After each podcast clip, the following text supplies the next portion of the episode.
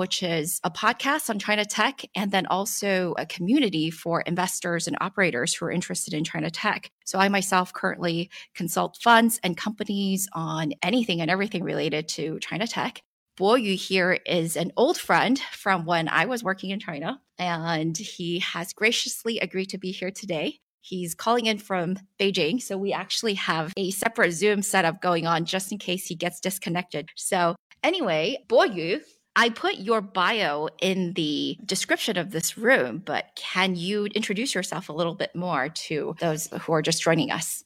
Yes, sure, of course. Hi, everyone. This is Boyu speaking. First, I want to thank Ray for inviting me to give talk. Ray has been a longtime friend since the days I was at DCM, I think.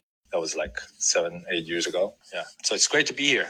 A quick background on myself. I was an entrepreneur before. I grew up in China, went to college in Shanghai, and then co-founded a company in college. It was a software company offering credit risk management software to the banks in China. And actually, the company is now the largest credit risk management software company in China, listed in Shenzhen Stock Exchange.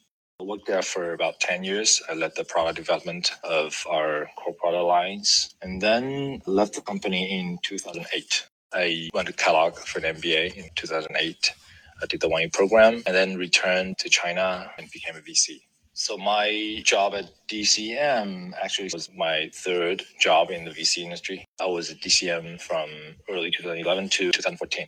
And then I worked at another VC firm called Blue Lake Capital for two years and then started XVC. Right. XVC is your own fund, and you guys have about 600 million under management right now, right? Yes, across US dollar and RMB. Yeah. Now we're managing our second US dollar fund.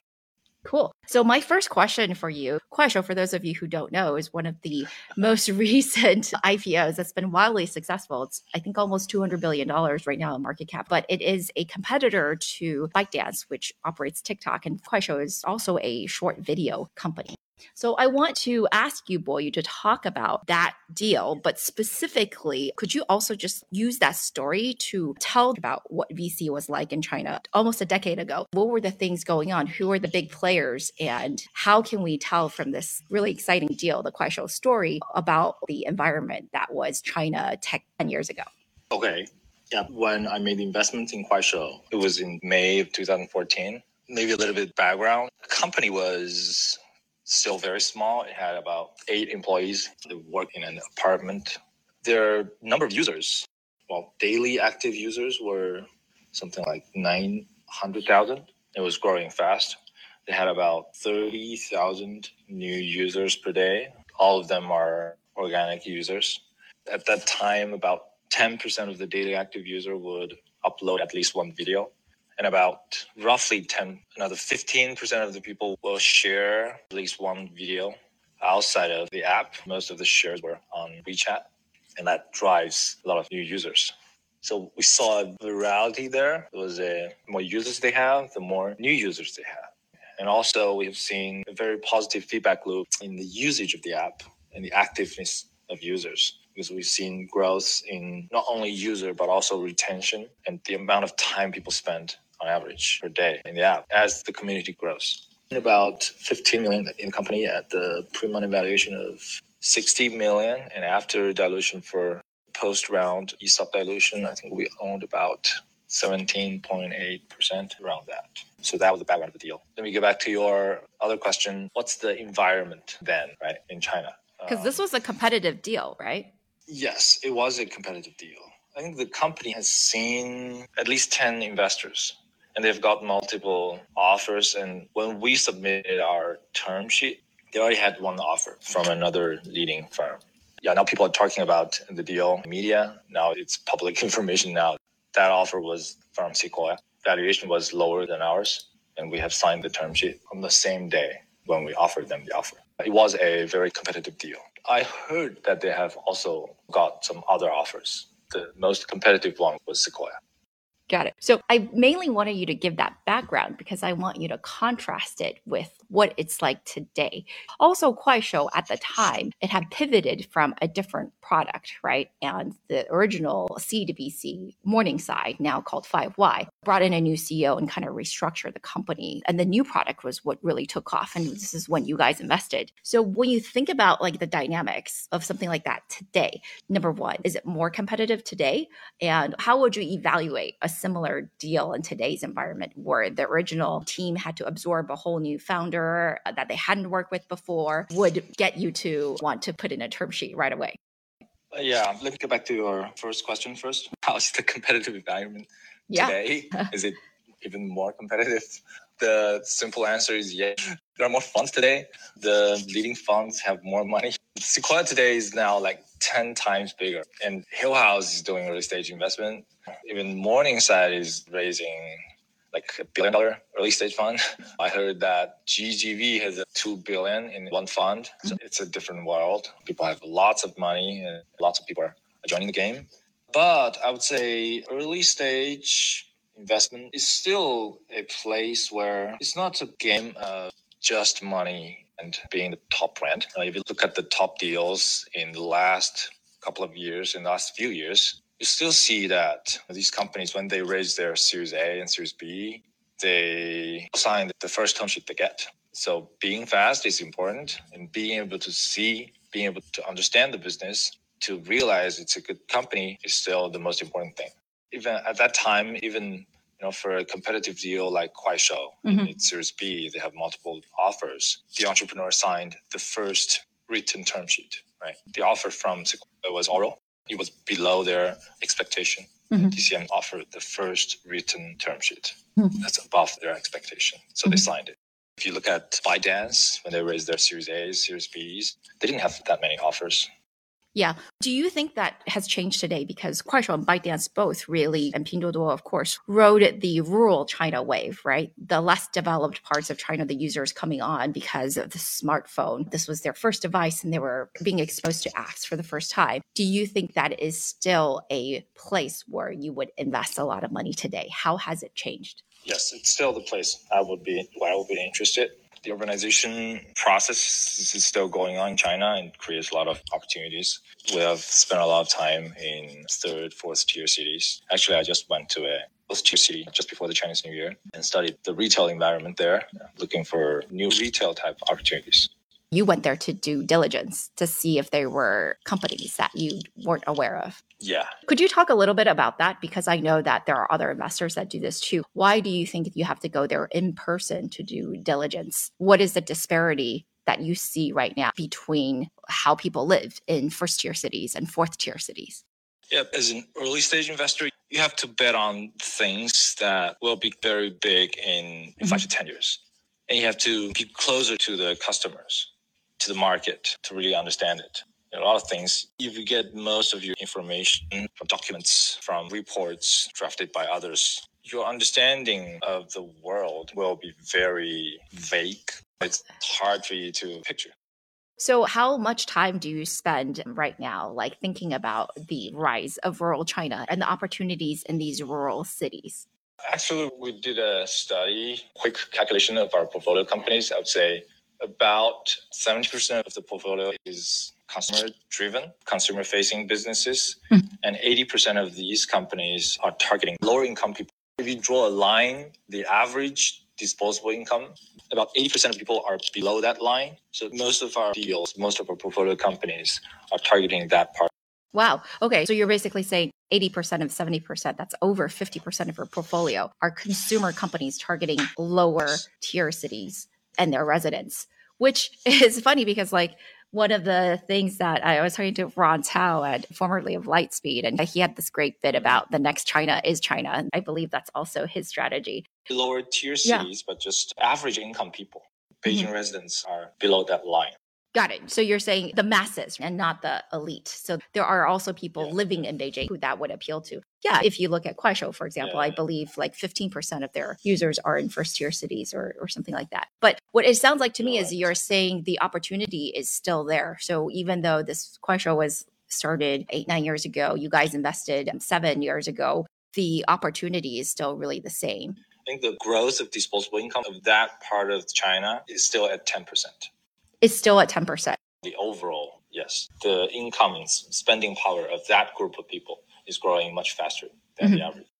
I talk to a lot of VCs, and some of them are actually have pivoted a lot to enterprise and other deep tech, for example. But you've really stuck with consumer for a large part of your portfolio. So, what are some of the most interesting opportunities that you're seeing? Maybe some of your recent investments that you're really excited to talk about. Sure. We are still pretty much focused on consumer. We also do business service, supply chain. Well, that's a third of our portfolio majority of our time is still focusing on consumer related businesses. We still see a lot of opportunities. We've seen some, in addition to the demographic change, the growth of disposable income, the urbanization, we have seen that the media consumption behavior have changed drastically in the last few years. For example, people are spending 90 minutes per day on short videos on average. The ad revenue of Douyin and Kuaishou is now 2x of all the TV stations in China. We have seen dramatic change in retail channels as well. In third tier, fourth tier cities, the offline retail it has been changing very fast. And online retail as well. I'll give you an example. So the four new online retail channels are WeChat mini program, Didi, Kuaishou, and Douyin. So these four new retail channels never existed 4 years ago. GMV of these channels were almost zero. And now in last year, it was over 600 billion US dollar. That's 2x of Amazon global. Magnitude of the change is magnificent. So we're looking for opportunities that can company startups that can benefit from these structural changes. So I think a wave of new supplies will emerge, new retail channels or consumer brands. Got it. So are you betting mostly on new brands then and that take advantage of these new retail channels? Both new retail channels and brands. Could you talk a little bit more about the offline retail channels? Because that's something like I think that I'm recently seeing a lot more of. In China, the retail industry is still mostly fragmented mom and pop shops, multiple layers of distributors. Even in most verticals, you can still see very large 批发市场 in China, wholesale market, huge wholesale markets in China, and you don't see those in the US. So modern trade is still quickly penetrating third, fourth, fifth cities. And in verticals, you can also see chained retail. Mm-hmm. Like you can see chained fruit shop, IKEA is mm-hmm. huge. Supermarket chains are growing really fast. Mm-hmm. the largest supermarket chain is only one tenth of that in the US. They're growing fast. Yeah. That was actually a question someone had in our investor community asking, why is the supermarket chain so small, the largest one in China? But maybe it is just what you're saying. It's so early days for offline retail. So going back to the online retail that you were talking about earlier, these new platforms, right? Of course, it's affiliated yeah. with Tencent. Compared to seven, eight, ten years ago, do you think the BAT, and specifically I am talking about the old BAT, Baidu, Alibaba, Tencent, do you think they are relatively more powerful or less powerful? And also, how does that affect the startups you're investing in? Do you believe they should be aligned with one of these, either Tencent or Alibaba? Or is it starting to be maybe not as important because you have these other emerging platforms? Yes, you're right. Currently, the BAT, mm-hmm. these three companies are less powerful than seven years ago because of these new platforms. But as a group, these new platforms are more powerful than before.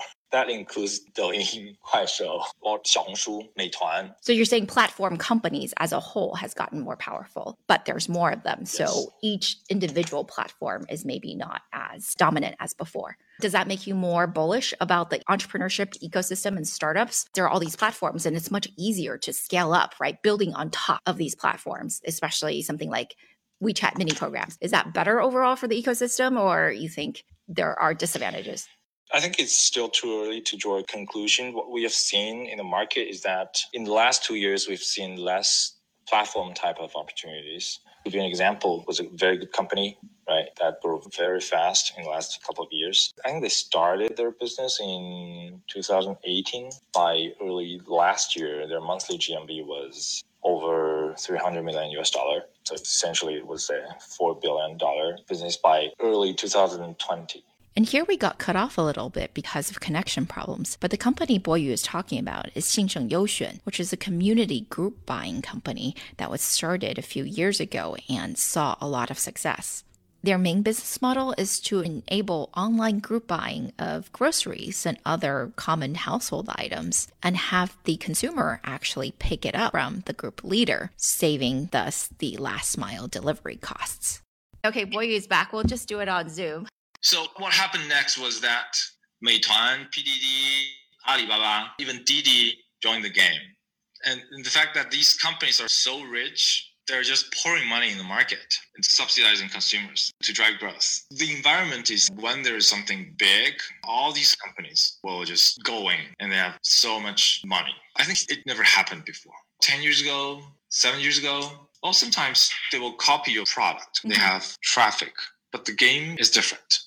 Is it then more dangerous now? Because if you do have a hit product, potentially all the big platforms who are so well capitalized will come in. Or is it you are saying it's too early to tell? I do think so. It's more dangerous. If you look at the competition between the companies, unlike in the US, these large companies, they can do a lot of things. In the US, unacceptable to society. But in China, it's reasonable. For example, today, still, you cannot share a Douyin link in WeChat. Yeah. People will never be able to share their links, their contents in Mhm. WeChat. Are you not optimistic that with the new antitrust laws, this will change for the better? That is still unfolding. We don't know. Could be a good news for startups. Okay, you talked earlier about the investor ecosystem. What about entrepreneurs? Has anything changed in what people are working on compared to a couple years ago? Yeah, one interesting change is that the salary of engineers has become very high, mostly because of ByteDance. I recently have seen uh, some entrepreneurs moving to Shanghai because the cost in Beijing are becoming much higher. That's one change in the environment. So anyone who want to come back to China to start a business, maybe you can take that into consideration. Overall, I think the fundraising environment is very good. It's much easier to raise fund than 10 years ago. To raise a fund or raise funding? As a startup, Okay, yeah. lots of angel investors, lots of angel institutions. XVC, we do most of our investments in Series A's and B's, and we did almost 10 seed investments in last year. So more early stage. Has the balance of power shifted because there's so much capital now? Is it just like a lot of capital chasing after a few quality entrepreneurs? That is the case. The entrepreneurs are gaining power, the valuations are going up, and good deals are going away faster than before.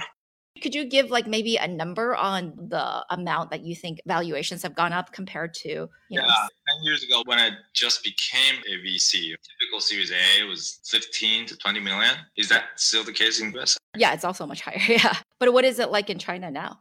Yeah, in China now, the typical Series A would be between 30 to 40 million. Yeah. Over a double, a little over double, maybe. Okay. Yeah, yeah, yeah. And Mhm. also the time between a seed and Series A will be like four months, six months. They might raise Series B in another six months. But the fact is, companies are growing faster than before. So it's justified. Yeah. Okay. James, you had a question. Yeah, thanks for doing this, guys. I'm wondering about what the fundraising environment is like, comparing RMB fundraising and USD fundraising, what the differences are in the last year and maybe right now as well. So I think overall, the US dollar investors, institutions in the US and Europe are Mhm. still more long term thinking. And in China, we have seen more and more family offices joining the game. They're putting money uh, into VC funds, uh, lots of government money, but they all have their mandates. A capital sitting in a certain province would have like a 10 billion RMB fund but they would require you to invest at least 1.5 to 2x of whatever they invest in your fund back into that city to create jobs, to support innovation.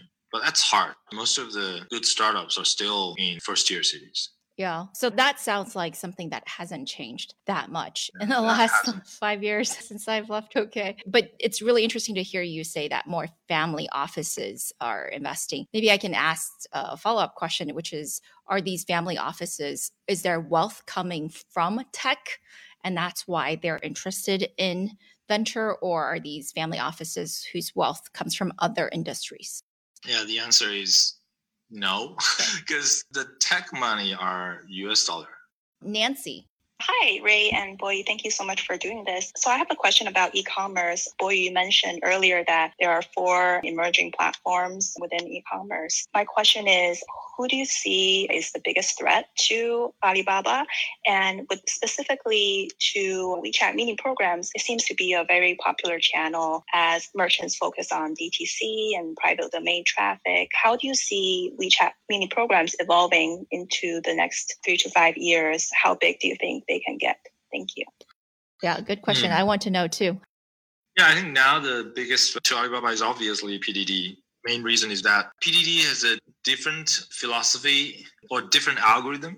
It's optimizing its traffic for cheap and good products. So PDD's algorithm will let products that's both cheap and good to get more traffic to get more exposed to its customers. On Taobao, they would give more traffic to the ones that can pay higher advertising fees. If Taobao doesn't change that, I think it's going to lose more users to, to PDD. It's almost more buyer friendly on PDD. But what about the second part of Nancy's question, which is on WeChat mini programs? Do you think that poses a significant threat?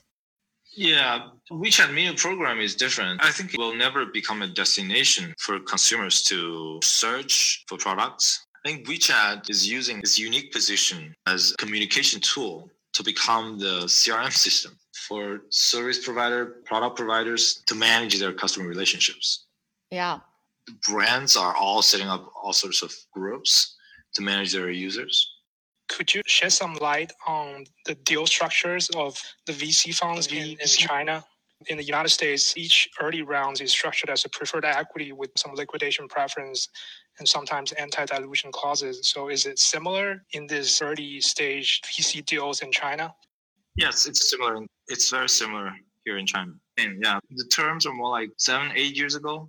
From what I've seen, the terms have been more friendly to entrepreneurs in the US in the last few years. Wait, so are you saying the terms are still more entrepreneur friendly in the US than they are in China? In the US, the terms have become more friendly. That's the change happened in the US. It didn't happen in China, but it's slowly happening. Yeah, I want to ask about China's like clubhouse log apps, if I can put it that way. Because in the past few weeks, we've seen a couple of companies trying to copy or borrow the elements from Clubhouse to do their version for China, also maybe other markets in Europe. Do you personally see any investment opportunity in any of those startups doing so? And more broadly, I guess, what's your view of social apps in China?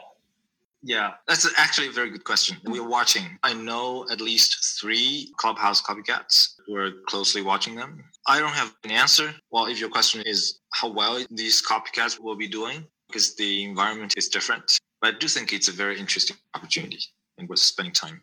Is social like a hot category right now? Do you see a lot of growth left in there, or are these by nature more platform companies and therefore not as attractive? So the simple answer is no. It's not a hot sector in the investment community right now here in China. XVC is still spending time. So if we see interesting social media ideas, we would still spend time. Mm-hmm. We will still be very interested. I think in the last two years, the number of investments and the amounts invested in social apps are much lower, smaller than before. Since we have just a few minutes left, I wanted to ask if you have anything that you want, any closing remarks. Actually, we invest in both returnees mm-hmm. and we also actually can invest in the US. Actually, we do have a portfolio company in the US, which is, I think some of you may be a user of that company.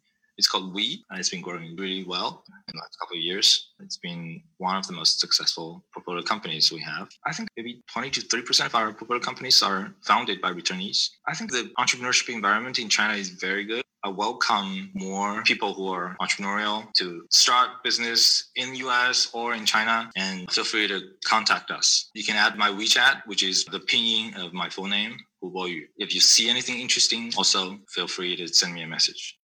There's a lot of people who believe that returnees cannot do well in China because they are quote unquote local enough. Is your statement just now saying that's Yes. Actually, a lot of good companies are founded by returnees. what about the returnee is most interesting to you? Returnees are, well, they're usually, they know more about technology. Mhm. For example, we have seen a lot of very good enterprise software companies founded by returnees, platform as a service, cloud computing companies. Retail is different. I think retail needs local insight and it's very cost sensitive, right? Well, usually the local retail companies are not founded by returnees. Consumer internet companies, many of them are founded by returnees, like Xiaohongshu we just talked about, right? Got it. So not offline retail or new retail, but e-commerce and social might be fine.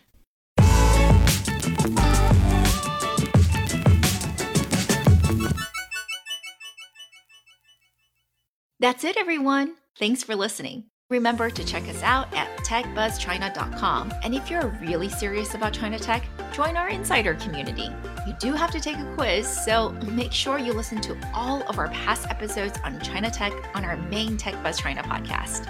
Also, a huge thank you to our editor Bryce Ye and the entire Pandaily team for all of your help. Remember to go to pandaily.com to learn all about China's innovation. See you soon!